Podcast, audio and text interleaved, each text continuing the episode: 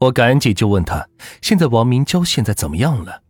常志伟从公文里拿出一个文件夹，说这里面是王明娇割掉纹身以后的照片。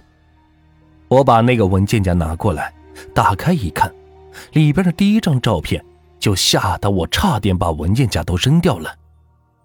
我心中直叹息：这，这还是人脸吗？只见照片上的王明娇。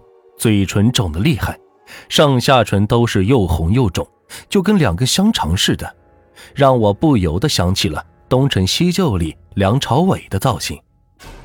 常志伟解释说，王明娇把纹身割掉以后，第二天她的嘴唇就肿成这个样子了。发肿的当天，常志伟就带她去医院里看过了，医生说她嘴唇里的血管充血严重。用针管从他的嘴唇里抽出来两针管的血才消肿。然后常志伟把第一张照片拿开，第二张照片是更加的触目惊心，嘴唇肿的是更严重了，好像是上下两根香肠都增粗了一圈。常志伟解释说，第一次在医院治好，没过一个星期，他的嘴唇就又肿了，而且肿的是更严重了。我看着这张照片，不禁的是吸了一口凉气。我心里清楚，这就是把阴阳纹身割掉的后果。常志伟很心痛，他说这些日子把国内外所有的好医院都去过了，即便是世界级的专家也是束手无策。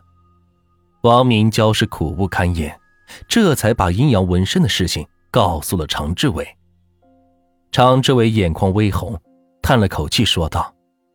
哎，王明娇就是嫉妒心太强了，整天疑神疑鬼的。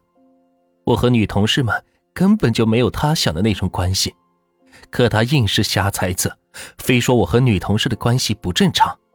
我的公司里也不能只招男员工吧？我疑惑的问常志伟：“王明娇说你亲口告诉他的，喜欢丰满的女人，有这种事吗？”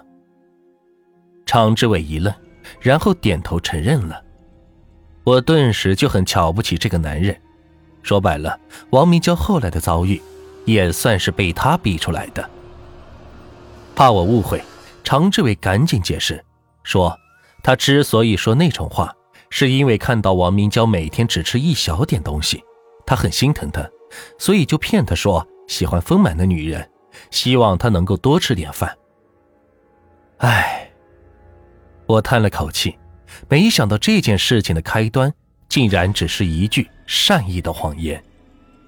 常志伟此时已经热泪盈眶，恳求的说道：“李老板，不管怎么样，也不管花多少钱，求求你，救救明娇吧。”我叹了口气，虽然王明娇上次污蔑我，让我很生气，但我毕竟是男人，要有心胸。更何况王明娇现在到了生死关头，我不能见死不救。你把她接过来吧，我再重新给她纹一副同样的阴阳纹身，一切就都没事了。我对常志伟说道：“ 太好了！”常志伟非常高兴。我让他先别高兴的太早了，阴阳纹身被割掉一块，神灵就会出生怨恨。再纹上的话，王明娇会比之前是更加贪食，所以这一次必须要控制食欲了。如果还是管不住嘴，恐怕后果会比现在更严重。放心，有了上一次的教训，这次我一定会控制他的食欲的。常志伟信誓旦旦地说道。半个小时之后，常志伟把王明娇接过来，王明娇全程都戴着口罩。口罩高高的隆起，可见他现在的情况比照片上还要严重。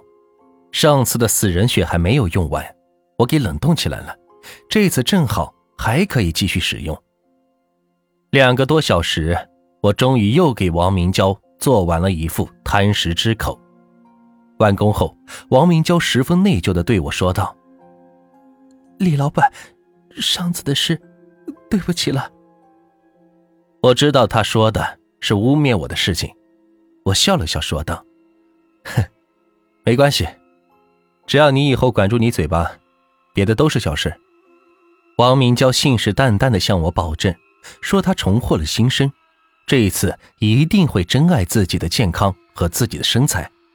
最后，常志伟加了我的微信，说是以后方便请教。大概是一个月后，我在刷朋友圈时，看到常志伟发了一条状态，只有两个字：分手。我有些惊讶，难道是常志伟和王明娇分手了？我在微信上问他：“发生什么事了？”并不是我八卦，而是我能感觉出，常志伟是个对感情负责任的男人，所以我隐隐的感觉他俩的分手和阴阳纹身有关。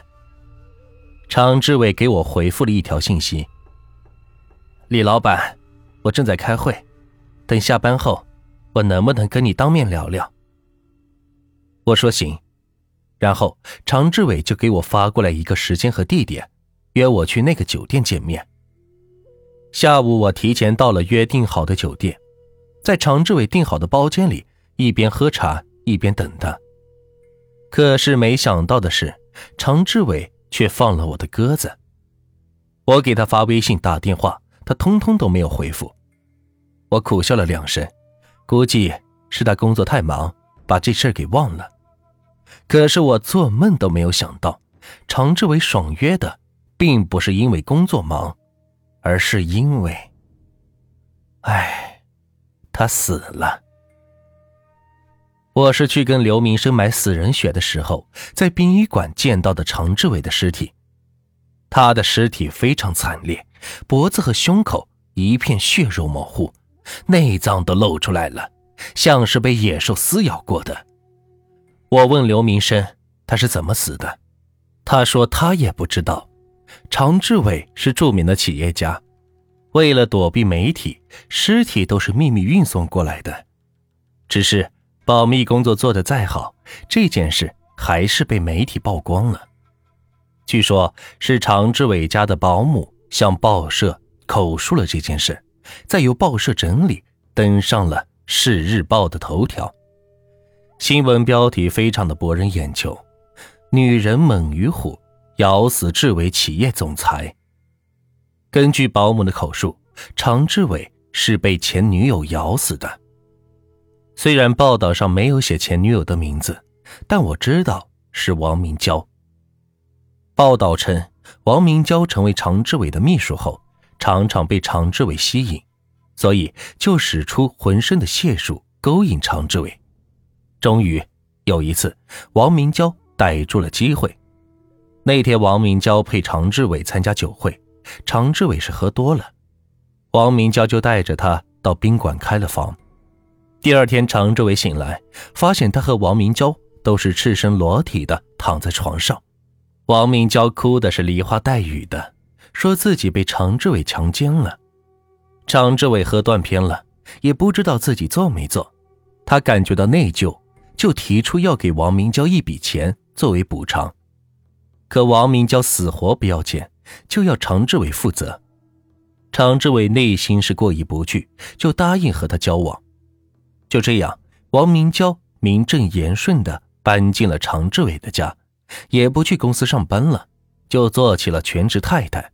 每天拿着常志伟的银行卡大刷特刷。后来有一阵，保姆发现王明娇有些奇怪，原本不怎么爱吃饭的她，忽然是食欲大增，每天都要吃好多东西，加上下午茶和夜宵，每天是五顿饭。也就是在这段时间里，王明娇的身体是渐渐发福。可又过了一段时间，王明娇忽然又瘦了下来。更奇怪的是，她的嘴唇总是发肿，每次去医院消肿后，过不了多久就又会发肿。那段时间，王明娇的心情也是非常的差，动不动就摔东西。她和常志伟的关系也是越来越冷淡。直到有一天，常志伟从家里把王明娇接走，后来两个人是一起回来的，而且王明娇从那天起心情又变好了。那天，常志伟回到家，特意嘱咐保姆以后做饭要少做一点，哪怕吃不饱都行，绝不能做多了。保姆虽然不理解，但常志伟跟他交代的事，他也不多问，只是照常做饭。可王明娇每次在常志伟面前表现的很好，等他上班以后，他就开着宝马车出去吃肯德基、麦当劳、吉野家等胡吃海吃。王明娇的身体是越来越胖，常志伟终于意识到了不对劲，就查了一下银行流水，才发现王明娇每天都用银行卡在各大食品店消费好几百元。常志伟终于是忍无可忍，又是气愤又是失望，最终向王明娇提出了分手。王明娇恶狠狠地看着常志伟，让他别后悔，然后王明娇就摔门而去。可就在第二天，王明娇又回来了。她一进门就是雷厉风行的，把一沓照片扔给了常志伟。常志伟把照片拿起来一看，顿时恨的是咬牙切齿。这些照片都是他和王明娇赤身裸体的模样。原来在一起这么长时间了，每次王明娇都是偷拍了下来。王明娇威胁常志伟，必须给他三百万的分手费。否则就要把这些照片给媒体，让他身败名裂，甚至还要起诉他强奸。